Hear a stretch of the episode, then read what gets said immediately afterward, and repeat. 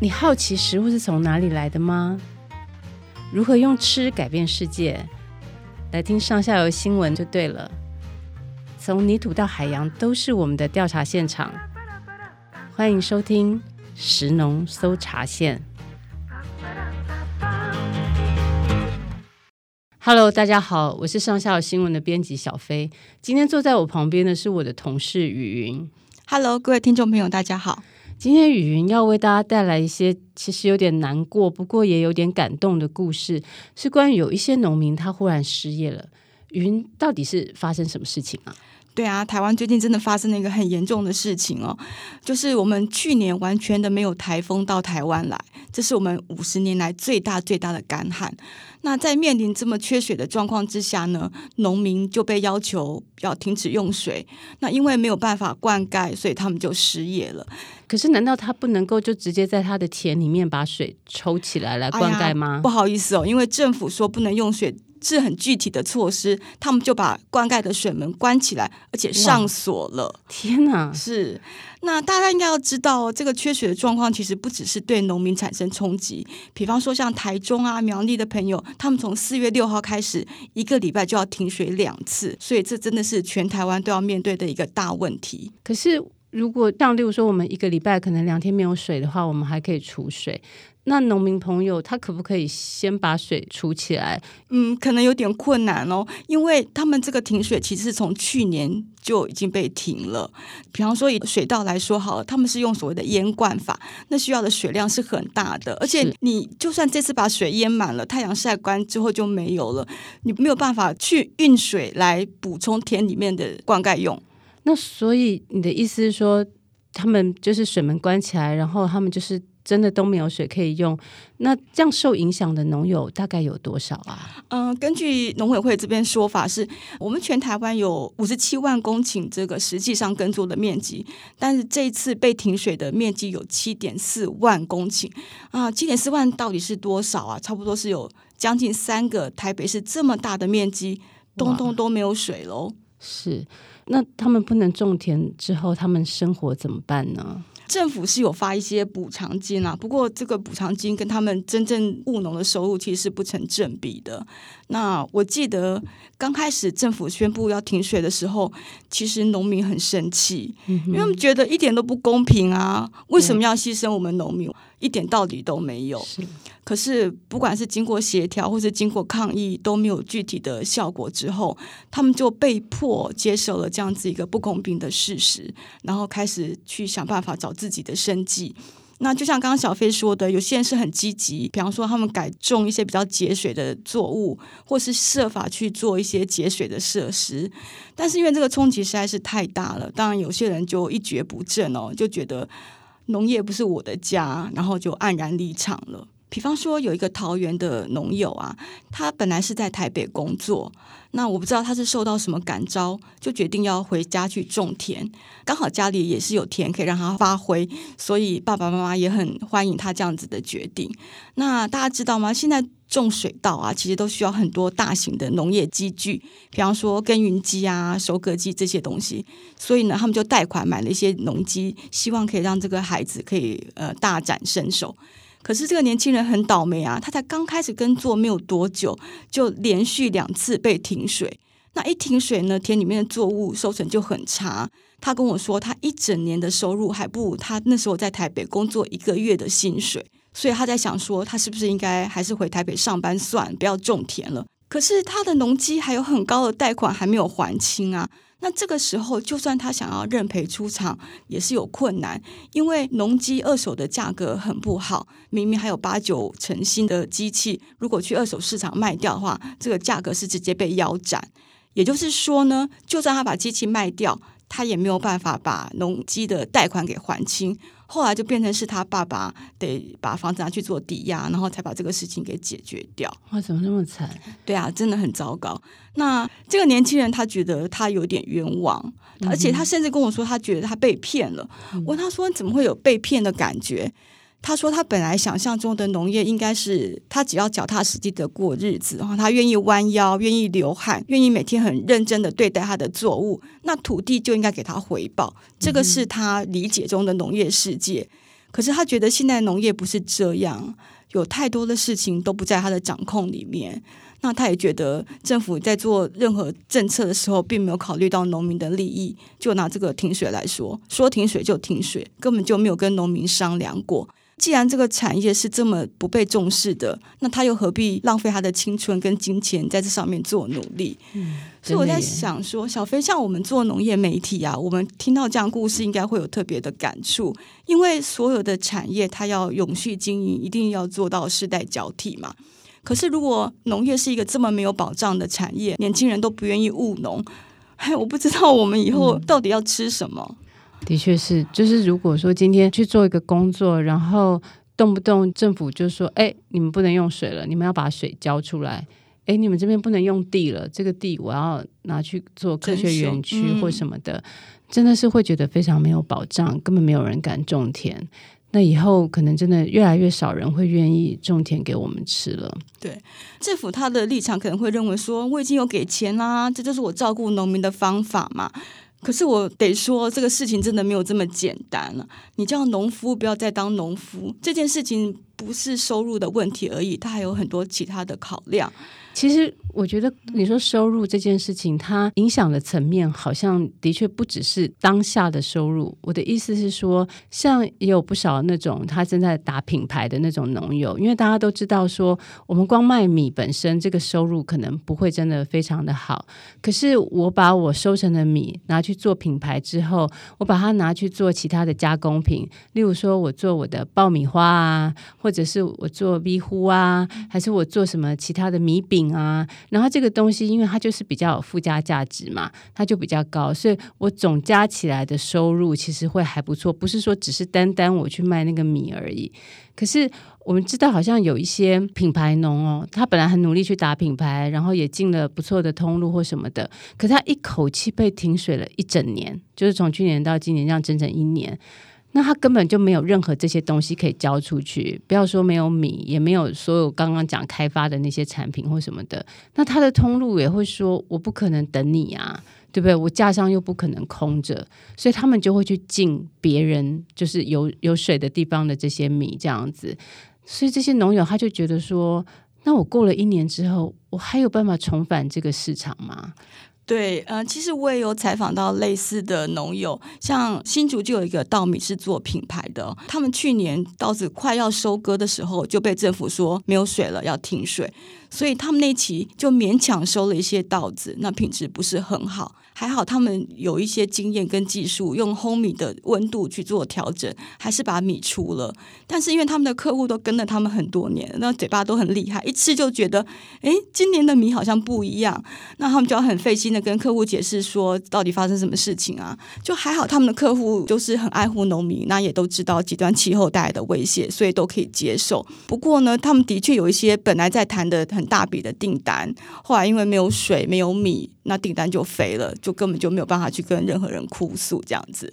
对啊，这个其实都不是微薄的补偿金真的能够处理的。大家都知道，就是我好不容易打下来的通路，现在断了，其实坦白讲，就是往后真的蛮困难的。对，那除了这个收入之外啊，对农民来讲，就是忽然被迫失业。这件事情对他们的心理，或是对他们的生活上面，还带来什么样的冲击呢？嗯，小飞这样问，我就想到有一个许先生跟我说过，这个许先生他今年已经五十六岁了。他说他种了一辈子的田，他真的除了种田之外什么都不会。那现在他没有办法种田了。他问我说：“记者小姐，你觉得我可以去工厂上班，还是我干脆去大楼当管理员？这样会有人要用我吗？”那我觉得许先生他的问题是他五十六岁嘛，他因为没有真的老到说可以退休，可是他又实在是太老，老到他已经没有转身重新开始的可能。其实我觉得有时候那种生活习惯被打断，他不见得只是工作的转换，它是一件很对整个人身心没有办法安顿的一件事情。我记得那个，因为以前我曾经在乡下种田过一段时间嘛，然后那时候我们隔壁的那个阿伯啊，他很老，他就是七八十岁，大家都会觉得诶，很奇怪，我们乡下的那个老农民为什么七八十岁都还一定要务农这样子？因为那是他一辈子的生命习惯，他一大早起床。天还没有亮，他就习惯要先去巡田啊，去看看东，看看西啊，然后看看这个田里面的状况，跟着这个水稻在那里变化。然后后来阿北他得癌症，然后癌症也蛮末期的，可是他每一天每一天都还是去。说实在是，当然觉得也很舍不得，对，也也舍不得。然后他小孩也都劝他说：“你是不是要多休息，还是什么的？”可对老人家来说，其实去田里面才是他生命最大的依归。如果他没有去的话，他到底活着要做什么？就生命就会完全失去方向。我说在想说，不要说是种田工作这么大的事情了，如果是我们自己，就是有一天忽然。人家就叫你哪里都不能去，你只能待在家里。就算给你钱，有什么用？对，其实也是很多农民跟我讲说，他们现在最怕天亮，因为天一亮，眼睛一睁开，他们就要想说：“阿，给那里被做什么代志？”就是他们面对生活的。我觉得那不只是无聊，而是空虚，没有意义。我也会联想到说，以前我们在念书的时候啊，到了期末考的时候，不是要考试交报告，就很痛苦，就希望说拜托啊，暑假赶快来。我想小飞应该也有这样子的印象哦。可是真的暑假来，你玩了一段时间之后，就觉得好无聊，还是上课比较好玩。所以农民这种心情，我想听众朋友应该是都能够体会的。因为你如果每天都很忙，然后偶尔可以休息，你会觉得很开心。可是如果你连续放假很多日子哦，你其实是会觉得，对啊，而且最主要是这个放假不是你自己决定的，是你被别人决定。然后你看到别人的田里面都那个稻子都在那边长，都有水，然后在那边，然后就你自己这样子，你会觉得好像是你做错什么事情被惩罚吗？还是怎么样？没有用处了。对啊，对。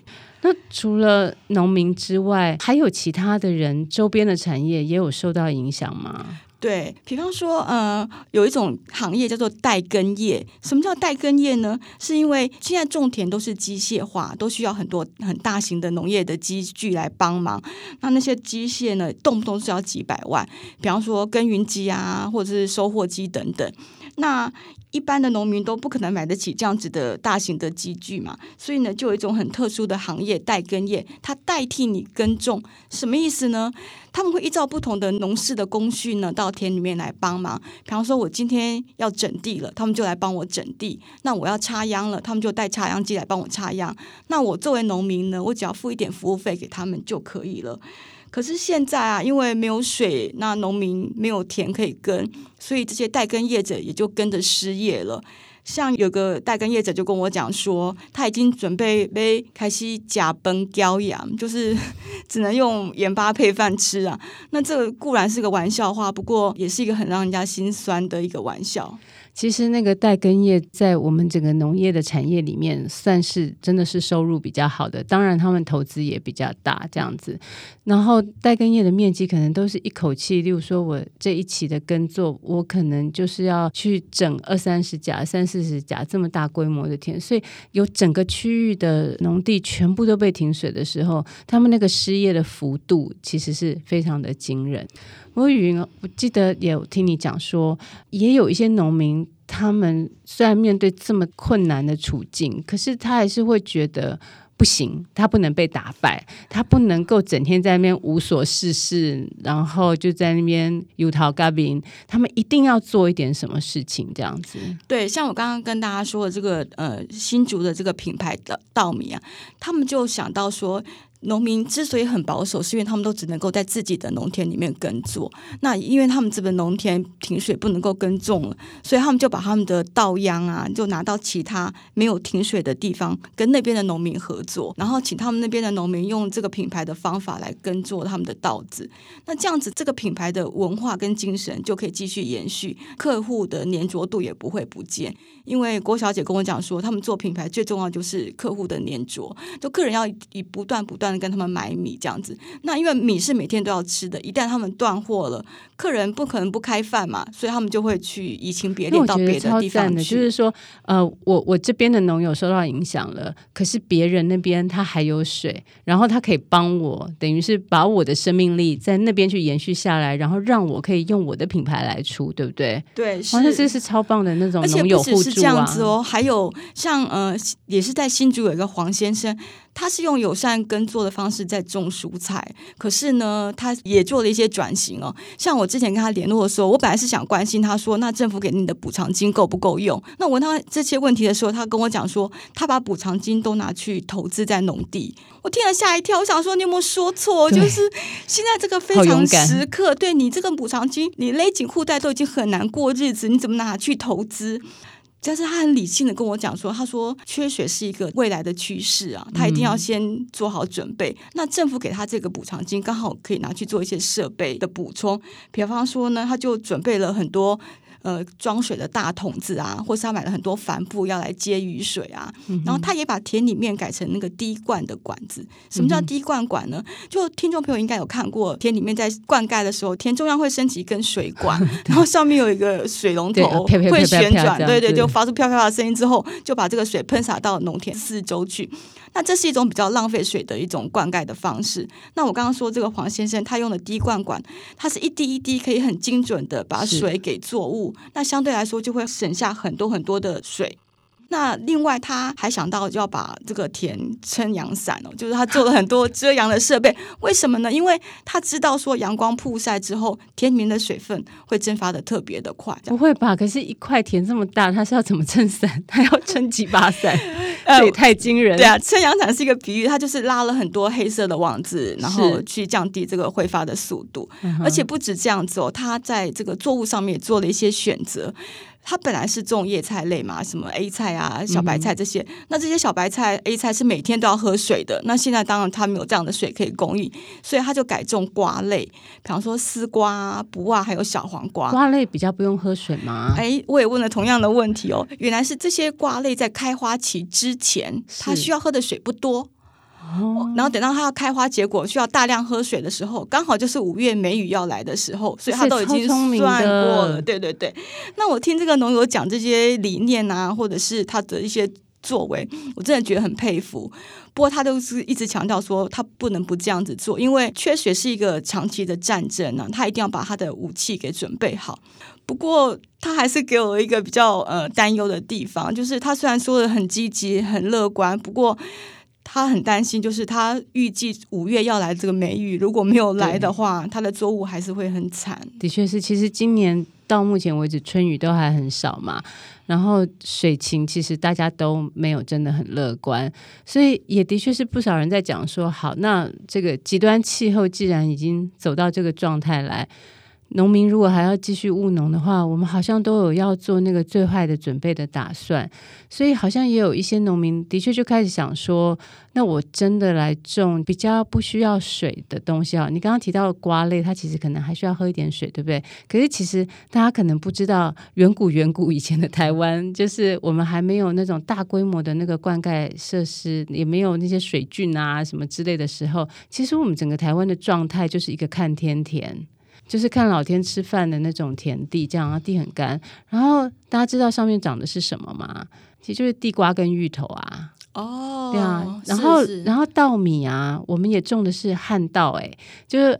我们现在看到的水稻，对不对？都是那个长在那个水里面的。然后旱稻其实是长在很缺水的地方，在山上。像有很多那种原住民部落的香糯米啊，其实也都是旱稻。所以有人开始在讲说，哎，我们现在种的东西基本上是符合了我们市场上面的口味啊，各方面，然后在有丰沛的水量啊等等情况底下所长出来的东西。可是如果我们回到那个逆境，回到就是我们原来的这个田地的。状态的时候，其实我们应该要种一些很抗逆境的，然后需要水很少的这些作物，这样子。对，小飞这样说固然是没有错，可是我觉得还是要考虑到消费的状况。是，嗯、呃，比方说，因为我昨天刚好要采访一个新闻，就跑去桃园找一个农友。那农友跟我说，他去上课，他就用 LINE 传了他的位置给我，然后我就 Google 去找他。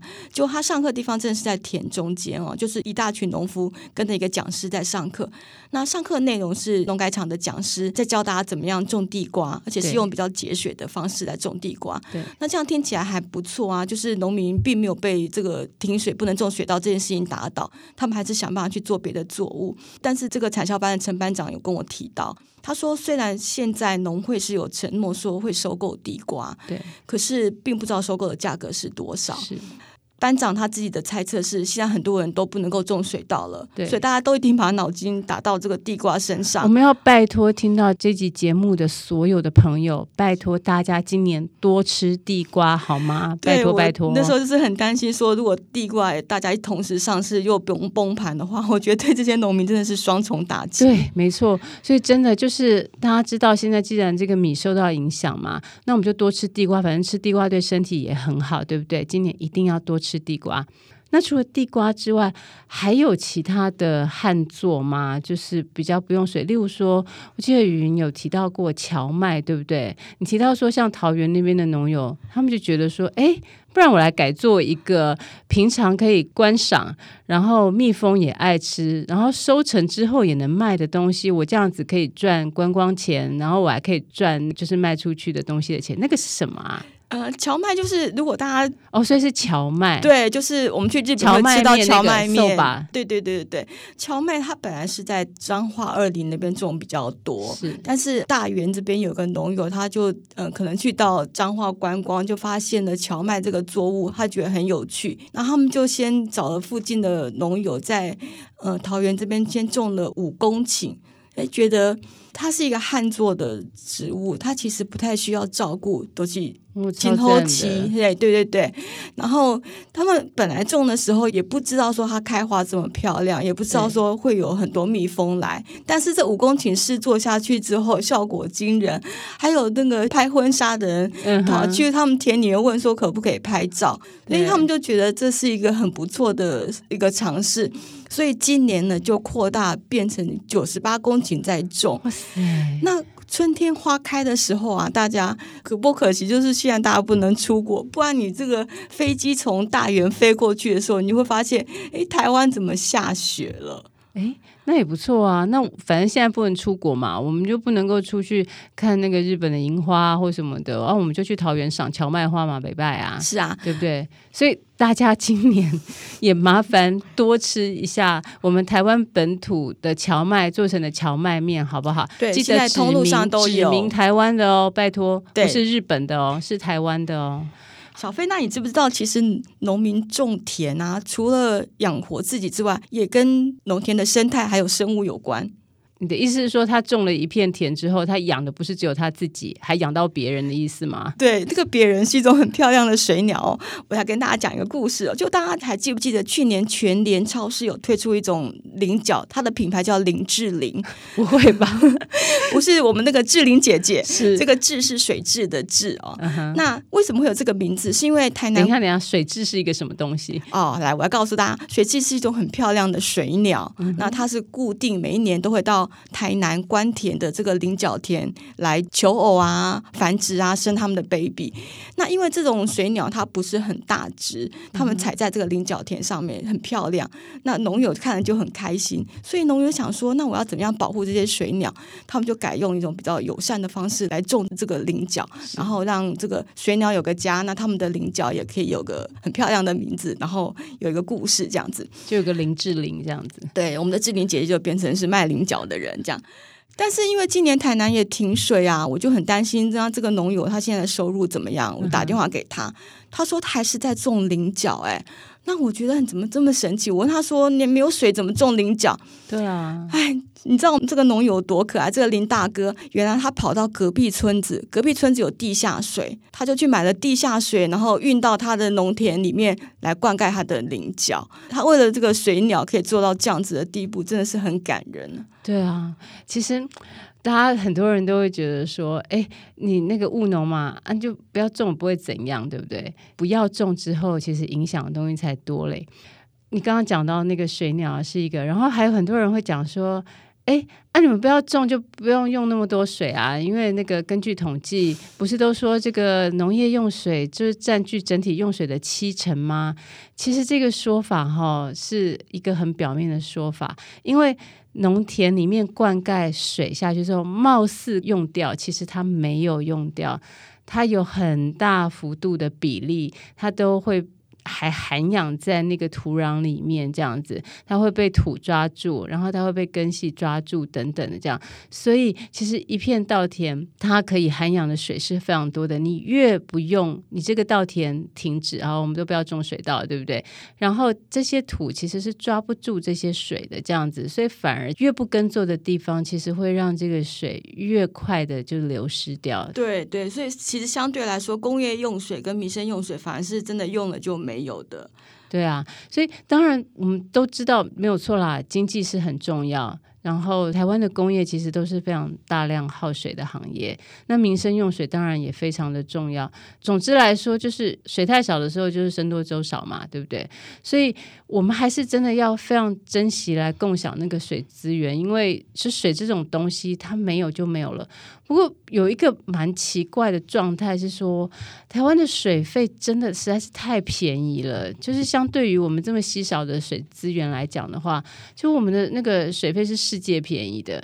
可是讲到要提高水费的时候，大家都跳脚，等一下政府就翻倒了这样子。所以云，我们台湾的水到底是有多便宜呀？对，台湾的水费是用度来计算哦，就是你用一千公升的水。那就是用了一度水。那现在台湾平均一度水的费用是十块钱。那我这样说，大家可能没有概念。我们来比较一下其他国家哦。这个世界上水费最贵的国家是丹麦，丹麦的水一度要九十二块。哇塞！难怪在外国常常你会觉得买水比买果汁 还要贵，对不对？对，是不是？买酒也比买水 还要便宜。那像英国跟比利时都是要七十多，哦，然后日本一度七十多，一度七十多台币七十多块！然后日本是四十六块，那比较便宜一点就是德国是三十多，然后澳洲跟新加坡都要二十多。那台湾呢？台湾只要十块就可以买一度的水。那一度的水大家可能不知道是多少，一千公升到底有多少呢？大家这个十块钱买的一千公升的水，你可以用家用的洗衣机洗六次。才十块，对，哦，或者你可以冲八十次的马桶，马是十块那样，是不是要求便宜？对，难怪真的用免惊，就是对，有没有那个洗菜的时候也是水龙头哗啦啦啦一直流一直流这样，反正才咋抠嘛，真的，你不要想说啊，反正我缴没有多少钱，水龙头打开就是给它尽量用。其实我们全台湾的水资源是有限的，它不是无限的，对不对？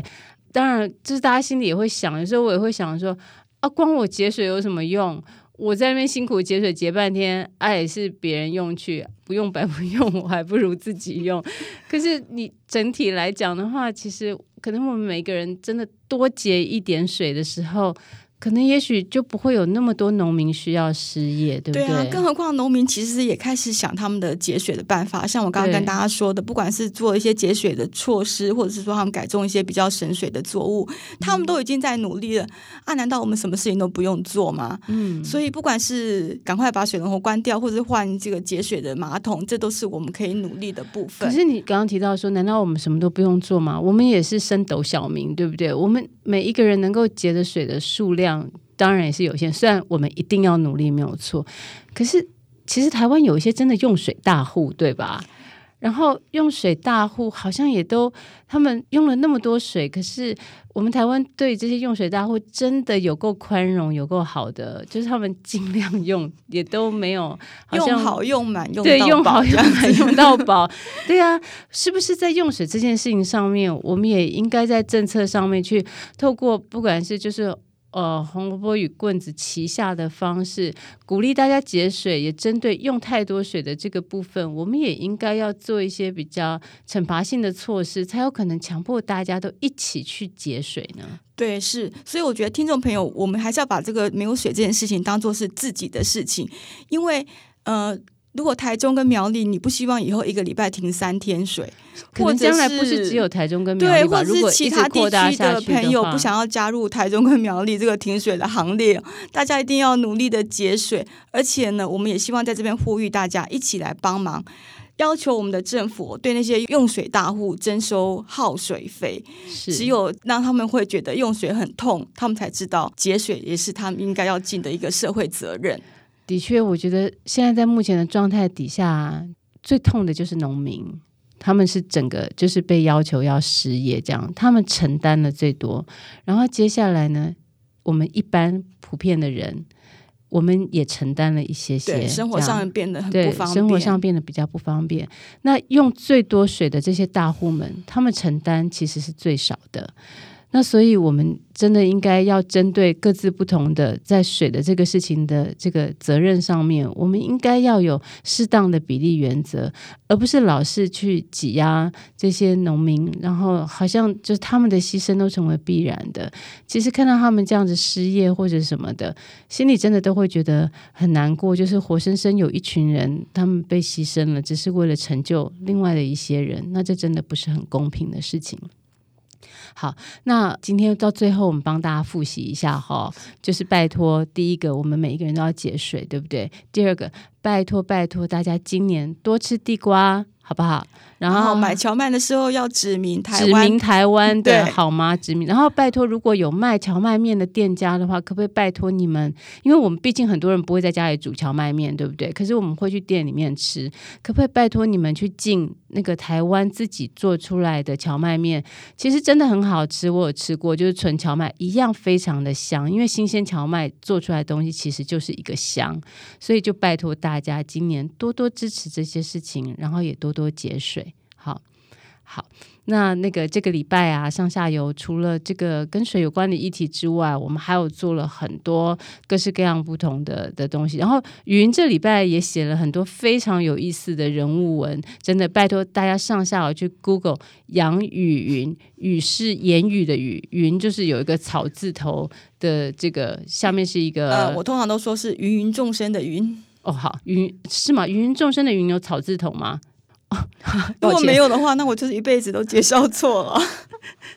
好，麻烦大家去上下 Google 这个杨雨云，雨是言语的雨，云是芸芸众生的云，它有很多精彩的人物稿子，还有我们其他记者精彩的人物稿子，麻烦来看一下喽。谢谢大家，好，拜拜，拜。以上内容是由上下游新闻团队制作，我们是一个线上媒体。特别针对农业、食物跟环境制作每日新闻与深度的调查报道，欢迎大家上网搜寻上下游新闻市集。